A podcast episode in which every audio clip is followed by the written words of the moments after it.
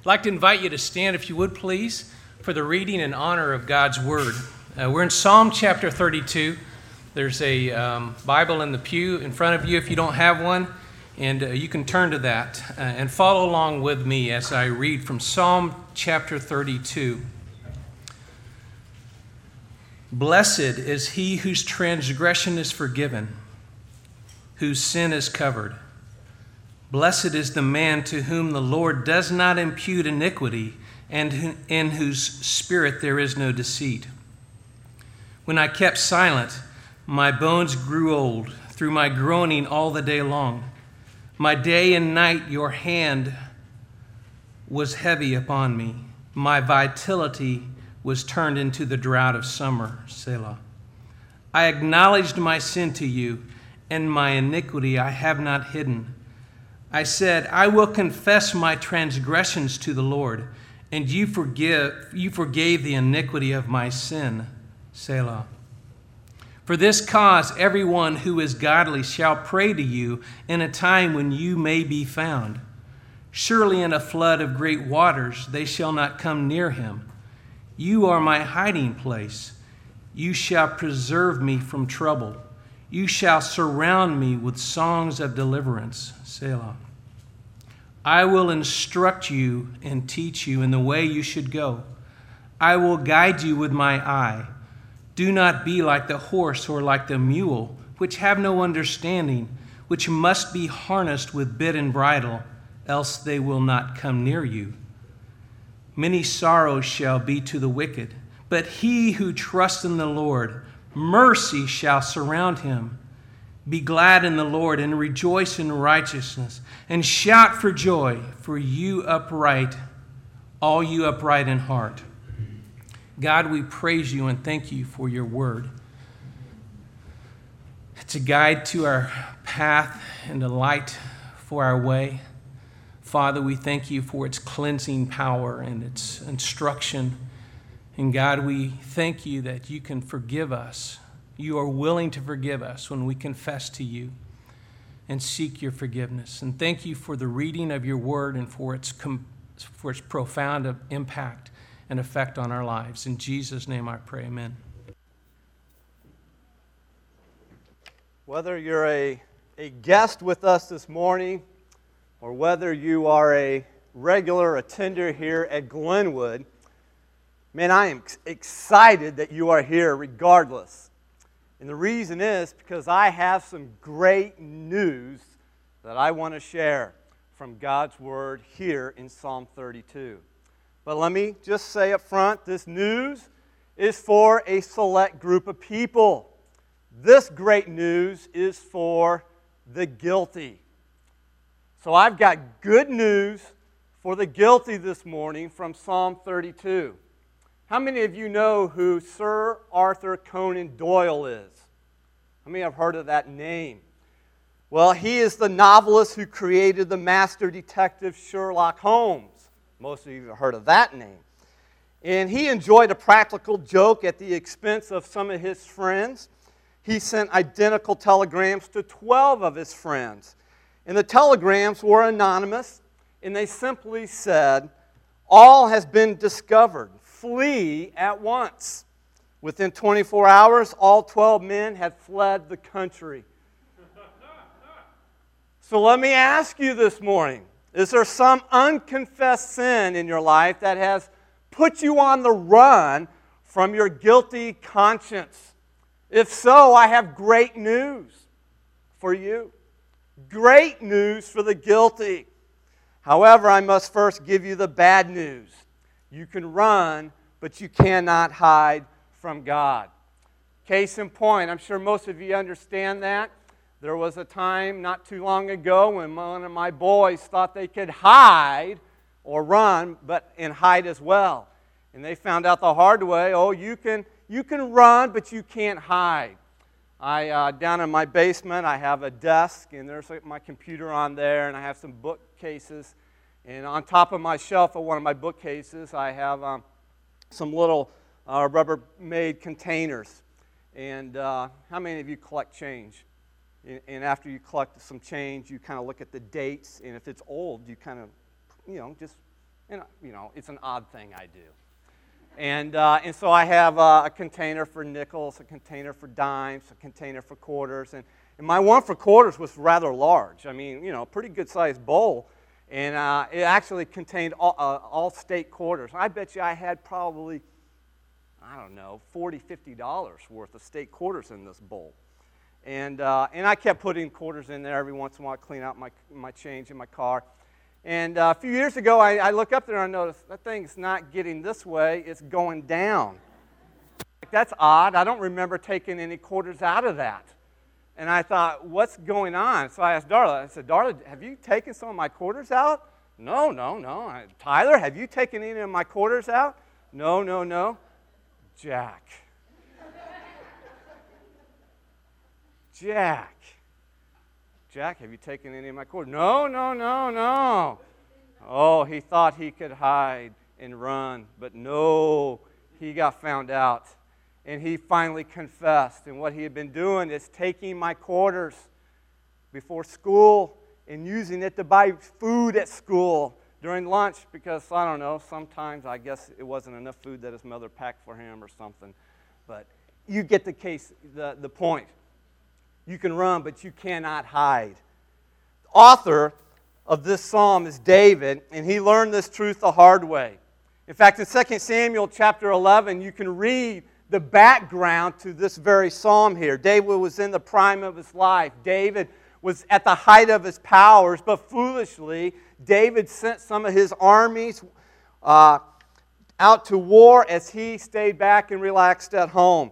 David was secure in his military strength, but his spiritual weakness kind of left him vulnerable to temptation when from his balcony he saw a woman, a beautiful woman, bathing on her rooftop. And of course, David lusted after her, and he soon committed adultery with Bathsheba, the wife of the soldier Uriah.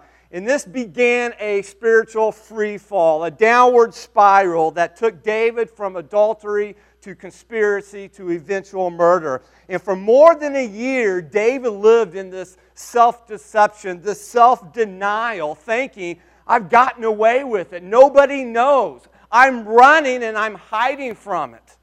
But David was wrong. He could run, but he could not hide his sin from God. And so David finally came to a point in his life where he hit rock bottom when God confronted him through a prophet named Nathan. In 2 Samuel chapter 12, verse 13, David comes clean when Nathan confronts him. And he begins to confess his sin to God and basically says, I have sinned against the Lord. This confession is fully expressed over in Psalms chapter 51, where David prays, Have mercy on me, O God, according to your steadfast love according to your abundant mercy, blot out my transgressions. Wash me thoroughly from my iniquity and cleanse me from my sin. Now, what we have here in Psalm 32 is a sequel to Psalm 51. You're like, well, the order doesn't say that. Yes, I know. Psalm 51 was probably written first during the anguish of guilt under which David suffered so severely. Psalm 32 was written after the anguish, after forgiveness had been received, after his joy had been restored. And so, in many ways, Psalm 32 now is kind of like a, a song of praise to God for the blessing of forgiveness. And if you know forgiveness, if you know God's forgiveness, you understand that this is truly a blessing. In other words, Psalm 32 here, what Bill read for us, it truly is good news for the guilty. And who here has not been guilty? Who here is not guilty of sin? And so that's why this is good news for all of us here this morning. Whether you're a guest or whether you're a regular attender, because we're all guilty of sin, but this is good news that we're about to discover. We can summarize David's message of Psalm 32 we, in this way to summarize the message of good news for the guilty, and that is sin can be forgiven. Is that not good news? That's pathetic. Because if I would tell you the Royals made the playoffs, what would you do? If I would tell you the Chiefs won the Super Bowl, what would you do? You would all shout. You would be like, "Well, I can't believe this!" Listen, this is better news than that. Good news for the guilty, and it's this: sin can be forgiven. Is that not good news? Amen. Especially in light that we're all guilty of sin. So, this is tremendous news. This is fabulous news. This is incredible news. And in light of that, therefore, God's forgiveness then should compel us. It should compel us to confess our sins rather than conceal our sins. Now, I repeat the bad news is you can run, but you cannot hide from God. But the good news is that you can run to God and hide in God. God is ready. He is willing. He is able to forgive us of our sins, to give us another chance, a fresh start, a new beginning, just like He did for David. This is good news for both lost sinners and saved sinners here today. By the grace of God, by the mercy of God, in His Son Jesus Christ, listen, our sins can be forgiven. That is great news. We can confess our sins rather than conceal our sins and receive the blessing of God's forgiveness. Now, right away, we see that this psalm is it not relevant for us here today. Is this not relevant and practical? Does this not touch us each where we live, almost on a daily basis, if not hourly basis in our lives? Listen, for we live in a world which is filled with people living under the guilt of sin who are in great need of God's forgiveness. Marghanita Laski was one of England's best known novelists and also an avowed atheist. And shortly before she died in 1988, in a moment of somewhat surprising candor, Laski said in a television interview, listen to her words, What I envy most about you Christians is your forgiveness. I have no one to forgive me. Can you imagine that? What it would be like to have no one to forgive you. But we do have someone, don't we? We have a merciful God. We have a gracious God who wants to forgive us of our sins. And this is why the Apostles' Creed includes the following truth as a central doctrine of our Christian faith I believe in the forgiveness of sins. Do you not believe that as well? I hope you do. Listen, we as a church, based on the Word of God, we believe in the forgiveness of sins. Amen? As David here testifies to that forgiveness. And I hope we testify to that. And so let that phrase sink in and hit home. Do you believe in the forgiveness of sins? Because this is good news for the guilty. That sin can be forgiven what I want us to do for the next few minutes is to explore this wonderful truth, this good news, the message that sins can be forgiven out of the testimony of David's own forgiveness of his sins.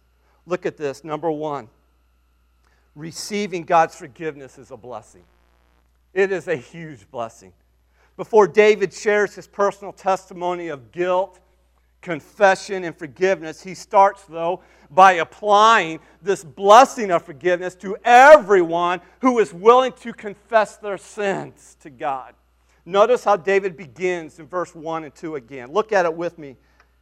He says, Blessed is he whose transgression is forgiven, whose sin is covered. Blessed is the man to whom the Lord does not impute iniquity, and in whose spirit there is no guile. And so David begins Psalm 32 you may have noticed it the very same way that he begins Psalm 1. He begins with the word blessed, which, which in summary form, we don't have time to go into it again, means happiness, joy, and peace based on peace with God, joy in God because we have a relationship with God. Charles Spurgeon, that great preacher in England, described it as bundles of inner peace, mountains of soul's delight.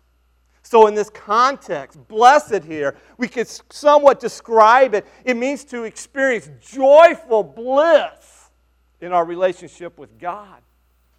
Think about that phrase that is sometimes used at weddings marital bliss. The intention of that phrase is to picture the, the loving harmony and intimacy and happiness of a husband and wife. That's the perfect picture of the, the blessedness of God's forgiveness. We experience peace with God. We can look God in the eyes and not feel a speck of shame or an ounce of guilt. All is well within our soul spiritually, and we are filled with joy. Blessed is the man. Now, that's a blessing, for there are few feelings as crippling as guilt over unconfessed sin. And there are few feelings as freeing as knowing that all has been set right with God. As one author writes, the joy here that David is describing is so great because the sin here in our lives is so defeating. And most of us here, if not all of us, we know exactly that feeling. David goes on and he begins to use a, a trilogy of words to describe the horribleness of sin and the blessedness of forgiveness. Notice this. First of all, our transgression is forgiven, he says. The word transgression simply means acts of rebellion. It describes a willful act of disobedience. It's, transgression is the idea of when you know the right thing to do, but you essentially say in the face of authority, in the face of your parents, in the face of God, I don't care. I'm going to do what I want to do. That's transgression. And David says, I'm guilty of that. He committed adultery with Bathsheba, knowing full well that what he was doing was wrong according to God's word. And so, no wonder David now writes, Blessed is he whose sin is forgiven. Forgiven is a word that pictures our sin. Get this, being lifted off our shoulders and carried away, and with it the burden of our guilt. In other words, before our sin is confessed, we, we bear it like some great burden.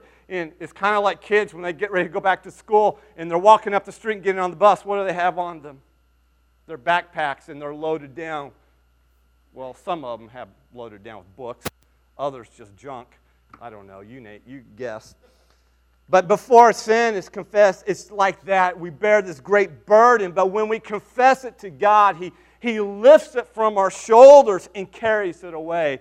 And when God carries our sin away, listen to this. According to Psalm 103:12, he removes it as far as the east is from the west. Second, David says our sin is covered. First of all, our transgression is forgiven. Now he uses a different word. The word sin here means to miss the mark or to fall short of the goal. It's a sports term that refers to the archer who carefully shoots but misses the target.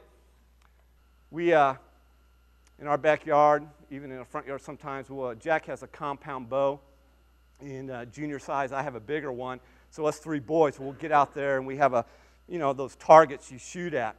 And we'll pull back that compound bow with our arrows and try to shoot the target. And I, I, I wish I could tell you every time we hit the target every time Jack and Tyler hit the target. I wish I could say that. We put it up against the back of our fence, which is a wood fence, and to kind of be a protection against missing the target. The fence is six foot high, I kid you not. Not, doesn't matter. No, there are times it goes over that fence. There are times it goes under, and we miss the whole target completely. Not just the bullseye, but the target. And that's the idea of this word sin in those times when you try to do right, but you fall short of the target. And in this case, the target is God's holiness. It's God's standard for our lives. It's what pleases Him, and we fall short of that in times in our lives. That is the idea of sin here. But David says, God says, I've got you covered. Your sin is covered. Covered here means to conceal out of sight and no longer able to cause guilt or fear in our lives. In other words, when God forgives our sin, the sin is removed and it's concealed. God will never bring it up again, hallelujah, as grounds for displeasure or as a matter of judgment over us, not in this life or in the life to come. Why? Because if we're forgiven in Jesus Christ, get this, then our sins are covered by the blood of Jesus Christ. Listen, we're going to take communion this morning, the Lord's Supper. And our forgiveness that God grants us is based on this. What, what the bread and the juice symbolize. Jesus sacrificed on the cross for our sins with his death and then his resurrection. And his shed blood on the cross is what enables God to forgive us because his blood covers our sins and it turns away the wrath of God on our lives now. Our sin is covered. Is that not a beautiful thing? And then, three, David says our iniquity is not imputed. Iniquity, that's a word we don't use too often, but it refers to that which is crooked or twisted. Transgression and sin describes our sinful ways, whereas iniquity here describes our sinful nature. And it's the inclinations of our sinful nature that results in sinful, twisted thoughts, words, and deeds. And David was guilty of all of this. In fact, even worse, in verse 2, David was also guilty of guile or deceit. And what he was doing with his deceit is he was not honest about his sin, his transgressions, his iniquity before God. He was trying to hide it from God, hide his transgression, his iniquity, and his sins from God. But when he finally got honest with God about his sin, David says, Blessed is the man to whom the Lord does not impute iniquity. Impute Again, a word we don't use too often, but it's an accounting term, and it means God does not count that sin that we have confessed, which we have received forgiveness, He doesn't now count it against us. In other words, He doesn't hold it over our heads. Is that, that that's, that's blessed? That's awesome because we all know some people, when we offend them, they hold it over our heads, don't we? God never does that. In other words, if God does not impute our forgiven sins, it means that there's no record of them. Why? Because our sins are paid for with Christ's death on the cross. No doubt about it, David, first and foremost, was a front running candidate for God's judgment against his sin. But what he deserved was not what he received. Listen to this again. His transgression was forgiven, with the unbearable burden of guilt being lifted off and carried away. His sin was covered with all of its ugliness hidden under divine atonement. The Lord didn't count his iniquity against him like a creditor who graciously writes off the debt you could never repay and calling off his collectors. No wonder David now sings in the psalm with such joy Blessed is he whose transgression is forgiven, whose sin is covered. Blessed is the man to whom the Lord does not impute iniquity. Is this your testimony? Do you know this kind of blessing? You see, we think a blessing is when somebody pays for your coffee at Starbucks. And that is a blessing, isn't it? Absolutely. So if you want to buy my next cup of coffee at Starbucks, I'll receive that blessing any day of the week. But, folks, this, what David's saying here, is truly a God given blessing. Do you know this blessing? Have you received the blessing of God's forgiveness? Because get this God's forgiveness of sin, it brings great joy and it brings great relief in our lives. Just imagine with me. Can you imagine the judge of the universe pounding his gavel and proclaiming on your life, not guilty? At that moment, you're free from the weight of your sins. You're free from condemnation because Christ has paid the penalty. Listen, there's no greater joy, there's no greater relief knowing that your sins are totally forgiven. Like David, believers of all ages throughout all history have continually come before God to confess their sins and have gone away filled with joy and relief, knowing that God has forgiven their sins once and for all. Do you know that blessing? When's the last time you've experienced that blessing? Because the last time I checked, we don't just sin once and then never sin again. I mean, if you're like me, it is a constant battle. We sin all the time, do we not? And so we're not, there are not just lost sinners in this world, there are saved sinners in the church and perhaps even lost sinners in the church. And we need this blessing in our lives the blessing of God's forgiveness. Mark it down. Receiving God's forgiveness is an incredible blessing, but also know, number two, that seeking God's forgiveness is a choice. It doesn't happen automatically. Look what David writes in verses 3 and 5 and see if you can't pick out how he chooses to deal with his sin. Look what he says in verse 3 When I kept silent, my bones grew old through my groaning all the day long. Verse 4 For day and night your hand, speaking of God, God, your hand was heavy upon me. My vitality was turned into the drought of summer. And then notice verse 5 there's a change. I acknowledge my sin to you, and my iniquity I have not hidden. I said, I will confess my transgressions to the Lord, and you forgave the iniquity of my sin. Listen, folks, we have two choices when it comes to dealing with our sin. We can conceal our sin and remain guilt ridden, but we have another choice. We can confess our sin and receive the blessing of God's forgiveness. Two choices conceal sin or confess sin. Concealing our sin, it's, it's what Adam and Eve did back in the Garden of Eden when they tried to make those fig leaves for themselves to, to cover themselves. And what they were trying to do in that is cover their guilt, cover their shame. They were trying to hide and run from God, but it didn't work. Or we can confess our sin, and then God, listen, He will cover us with the blood of Jesus Christ. These were the two choices David faced when dealing with his own sin. David made, first of all, the horrible choice to conceal his sin. He did that by keeping silent about his sin. David recalls the year or so between his sin with Bathsheba and his confrontation with Nathan. And he describes that time so candidly, so directly, when he simply says, I kept silent. Now, we can identify with that because basically it takes us all the way back to Adam and Eve in the garden. David's first choice was just like Adam and Eve, and just like every human being since then, he foolishly tried to hide his sin. There are many ways we try to hide our sins. David, he tried to ignore it, he tried to deny it, and he tried to keep silent about it.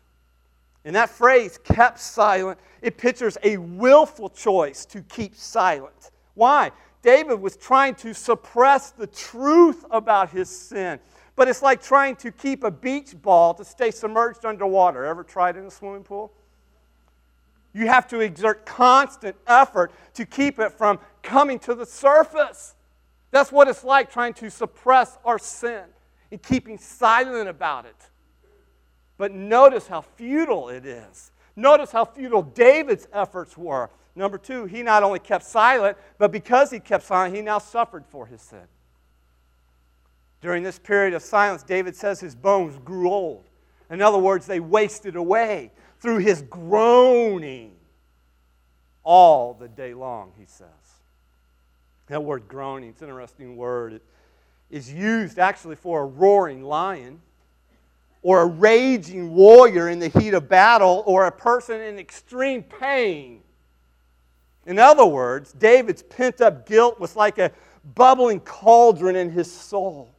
His suppressed sin was like a brewing volcano just overflowing in his soul. So picture it like this the quieter David's heart was, the louder his conscience roared within him. David's mouth was silent, but he could not silence his guilt, and he suffered for it physically, emotionally, and spiritually. David's silence and his suffering issues an important warning for us here. Listen, take notice of this. If you don't deal with your guilt, then your guilt will deal with you. Listen, one way or the other, we will speak. We will either speak words of confession and repentance, or we will scream words of guilt and grief and groaning. Our souls do not remain silent about our sin, even if our lips keep silent about our sin.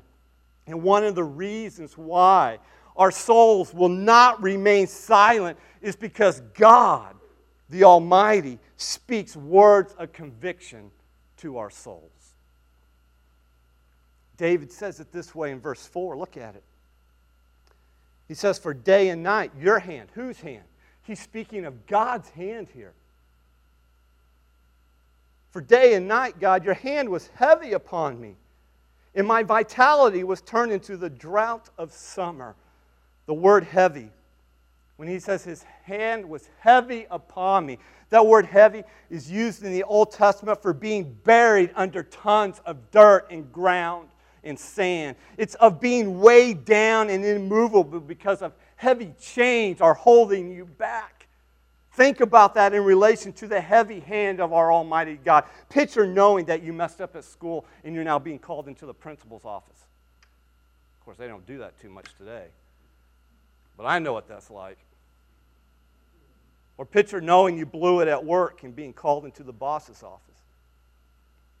And now multiply that infinitely and picture knowing you sinned against the God of the universe and being called face to face with him in his throne room.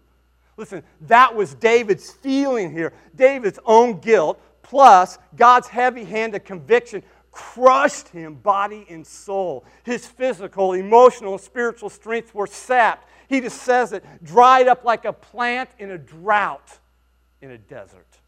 Yes, God's hand, folks, listen to me. God's hand protects his children, it supports his children, it encourages his children, it leads his children, it provides for his children. Yes, God's hand does that for us, but also know his hand also corrects his children, disciplines his children, and convicts his children.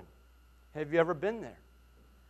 Sure, we have. Perhaps some of you are there right now. You're caught in the spider web of sin and you can't find a way out. You keep trying to pretend, to cover up and hide, but it's no use. And so, like David, our hidden sin is crushing our spirits, it's crushing our soul, our body, in doing so all the day and night.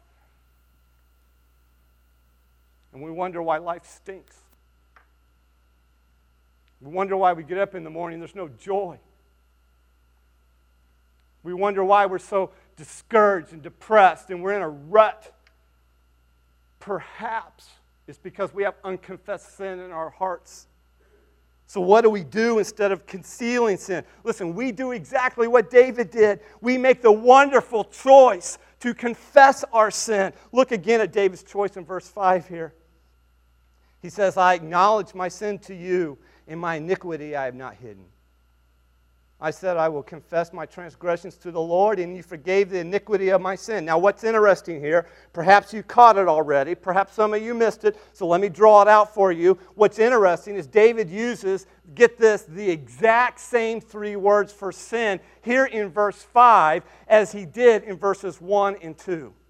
You see the word transgression, sin, and iniquity. And you say, well, why is that? What's the big deal about that? Here's the big deal. At the beginning of the psalm, David chose those three words to cover the whole entire scope of his sin against God. He left nothing out. And so now he uses the same three words in verse 5 to show that he confesses all of his sin to God. He leaves nothing out in his confession. In other words, David didn't hold anything back when he got honest with God. He confessed it all, and you know what God did? God forgave it all. Blow me away, right? Is that not awesome? It should be. So, how do we confess our sin? I'm not going to spend a lot of time here because Pastor Chris went over this last Sunday in his message. But let me just review it for us. Here are three steps for confessing sin. Step number one acknowledge your sin to God. This word acknowledge is the idea of making something known. And in this case, it's making known our sin before God, not because God doesn't know about it already. It's the idea that God wants us to be honest with Him of what He already knows. It's agreeing with God about our sin, that what we did was sin wasn't just a mistake, it wasn't a character flaw, it wasn't just some, you know, I tripped and fell and I just kind of got caught up in it. No, it's sin against God, laid out according to His Word. So it's agreeing with Him about it, and it's admitting that we take responsibility for our sin. I don't blame my parents, I don't blame my kids, I don't blame my friends, my coworkers. No, I, I take responsibility. I here. Notice the, the, the singular here, the, the pronoun I, David says. Step two, we ask God to forgive you of your sin. Why is that? Well, we have this promise in 1 John 1 9. If we confess our sins, what is God faithful and just to do? Forgive us our sins. And so confession includes the idea of asking God, God, please forgive me. I've sinned against you. Forgive me. We ask for that. And then step three is to accept God's forgiveness for your sin. In response to David's confession of sin, he declares those wonderful words at the end of verse 5 God, you forgave the iniquity of my sin. Now that's good news for the guilty. God can be trusted to forgive us our sins when we confess our sins to him. And notice that God forgave David when? Immediately. No delay, no time for God to reconsider no probation period, just immediate forgiveness. Listen, here's what's amazing about God's grace no sin. Did you hear that? No sin is too great to be forgiven when we confess it to God. After all, God is so much more anxious to forgive us our sins than we are to confess our sins. God is ready, willing, and able to forgive when we confess. David concludes this psalm of forgiveness with some counsel about sin. In verse 6, David shifts from testifying now about his own sin and God's forgiveness of that sin to teaching us about how we should respond when we sin. And David's concern here in the rest of the chapter is basically this it is to spare us from the guilt and the grief and the groaning of unconfessed sin that he experienced in his life for a year. In other words, David doesn't want us to go through what he went through when he concealed his sin. He doesn't want us to learn the hard way that you can run, but you can't hide your sin from God. And so he tells us here now in verses 6 through 9, look what he says. For this cause, everyone who is godly shall pray to you in a time when you may be found. Surely in a flood of great waters they shall not come near him. You are my hiding place. You shall preserve me from trouble. You shall surround me with the songs of deliverance. I will instruct you, David says, and teach you in the way you should go. I will guide you with my eye. Do not be like the horse or like the mule, which have no understanding, which must be harnessed with bit and bridle, or else they will not come near you. So, what's David, David saying here? Well, here's David's counsel in one sentence. You ready? Here it is, coming up on the screen. Don't be stubborn like a mule. Don't be like a stubborn mule. That's David's counsel. Instead, humble yourself and turn to God for his forgiveness of sin. Now, I'm pretty sure most of us here know what it's like to be like a stubborn mule. How many are married to somebody like that? Don't, don't raise your hand. Listen, it's not a good place to be in your life, especially when it comes to sin. In fact, it's an agonizing, miserable, hell on earth place to be in your life. As David has already described for us in verse 3 when he says, When I kept silent. In other words, David is saying, When I was like a mule,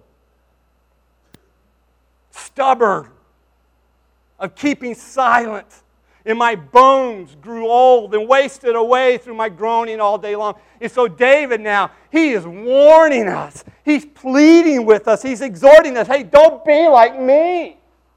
Don't be like a mule. When David saw Bathsheba bathing on that rooftop, he was like a wild horse galloping uncontrollably to sin. And afterward, he was like a stubborn mule constantly kicking against God's conviction to confess his sin. And so David warns us here not to be like a stubborn mule, so that God has to discipline you with a bit and bridle in order to bring you near to him. Instead, David exhorts us that the way not to be like a mule is to humble ourselves and turn to God for his forgiveness of sins. Why? Folks, you understand what sin does? Unconfessed sin in our life separates us from God. And if you're married, you know exactly what that's like in your relationship with your spouse. When there are issues between you and your spouse, there is a separation of intimacy, of harmony, of unity, unity. In sin separates us in our relationship with God. But what does forgiveness do? Forgiveness reconciles us, it restores us back to God, it brings us near to God. And if we won't do that on our own, if we won't confess, then God brings the discipline and conviction of a bit and a bridle to bring us near to Him as His children. In fact, David says in verse 6 For this cause Everyone who is godly shall pray to you in a time when you shall be found. This probably shatters most of our perceptions about the godly because we think the godly don't what? Sin. But godly people do sin. And this may be a revelation for those who mistakenly equate godliness with perfection. But the two are not synonymous. So get this. Oh, please get this. Godliness is not the absence of sin in our lives. Godliness is the response toward sin in our lives. And when it comes to sin, godliness is the opposite of stubbornness. Godliness calls on the Lord now why he may be found, because there's coming a day when that will not be the case. In other words, godly people are not like stubborn mules. When godly people sin, they don't try to keep hiding their sin from God or living in deceit. They turn to God. They confess their sin to God. And then they experience the blessing of His forgiveness. And David so desperately wants you to experience this blessing that he's talking about this blessing of God's forgiveness. And the good news for the guilty is that our sin can be forgiven. Hallelujah! But the choice is yours.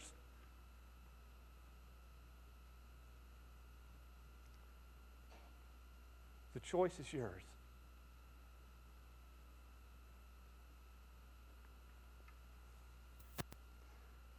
You can be surrounded by the sorrows of unconfessed sin.